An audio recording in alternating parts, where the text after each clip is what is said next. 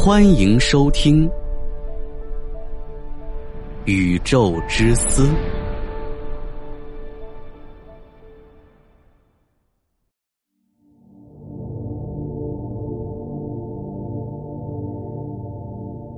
深度解读光速限制，物质能否突破光速？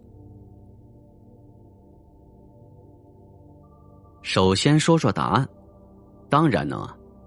光不是在任何地方都是速度之王，光仅仅在真空中才是速度之王。换一个赛跑的地方，就有许多别的粒子能超越光子，也就是超越光速呢。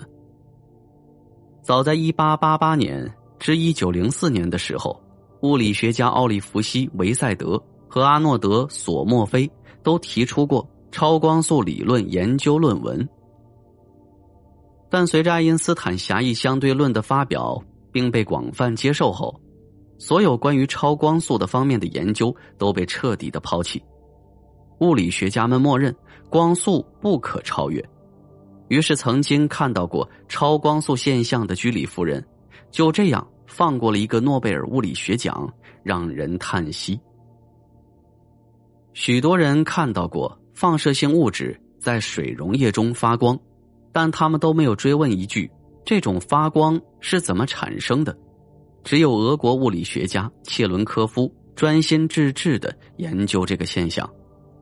虽然他本人并未将此现象产生的机制彻底搞明白，但这项研究最终让他获得了诺贝尔奖，因为他的研究提供了大量实验数据。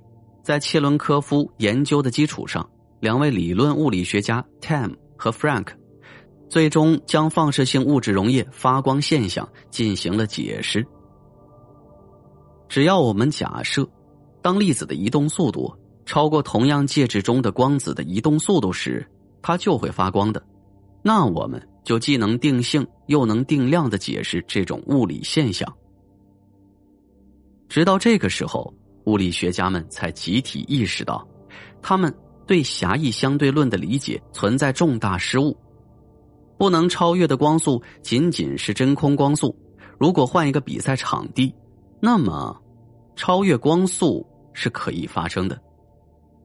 只有真空光速神圣不可侵犯，其他介质环境中的光速也就是那么回事儿。狭义相对论说。超越真空光速，会得到负时间，这似乎意味着你能回到过去，但这会产生一系列的悖论，因此超越光速被认为是不可能存在的物理现象。而在广义相对论中，它否定了在太空中用很长的时间来缓慢加速一个物体进行超光速的思想实验，因为能量和质量是一回事儿。随着物体速度加快，它的质量会越来越大。当它趋近于光速时，其质量会趋近于无限大。而无限能量和无限质量是不可能出现在真实物理世界中的。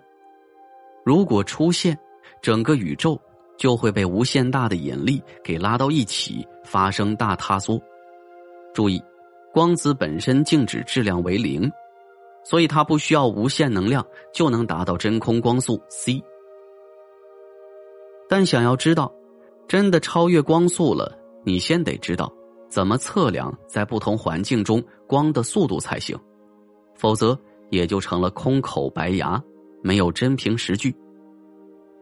我们现在大多光速都很快，伽利略是最先想到测量光速究竟有多快的物理学家，但很不幸。他设计的实验台太粗糙，或者说他太小看光速了，因此遭到了可耻的失败。后来，许多人想了许多的办法来测量光速，但他们统统都失败了。于是有一段时间，多数物理学家开始怀疑光速是否无限快。当然，是光速真的无限快。我们就不必讨论超光速这个话题了。光的确很快，它来回一趟地球和月亮之间，平均时间为大约二点五秒钟。因为月球围绕地球旋转，并不是一个正圆，而是一个椭圆。先看看伽利略是怎么失败的。他选择了一个月黑风高的夜晚，他自己和助手分别爬上两个山头，他打开灯并同时计时，助手看到他的灯，打开自己的灯，伽利略看到助手的灯，然后停止计时。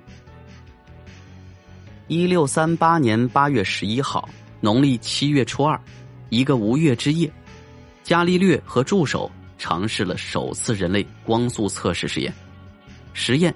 惨遭失败，这是科学的象征。成功总是建立在大量的失败的基础之上。虽然原理没问题，奈何光速太快，人的反应速度太慢，这些误差加在一起，让测量出来的光速变得毫无意义。本期节目我们先探讨到这里，下期节目让我们继续深度解读。光速限制。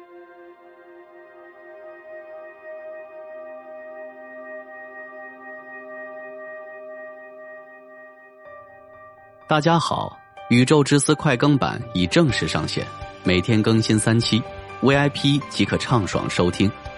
关注主播，进入主播个人主页即可找到，或直接搜索“宇宙之思快更版”。感谢大家的支持。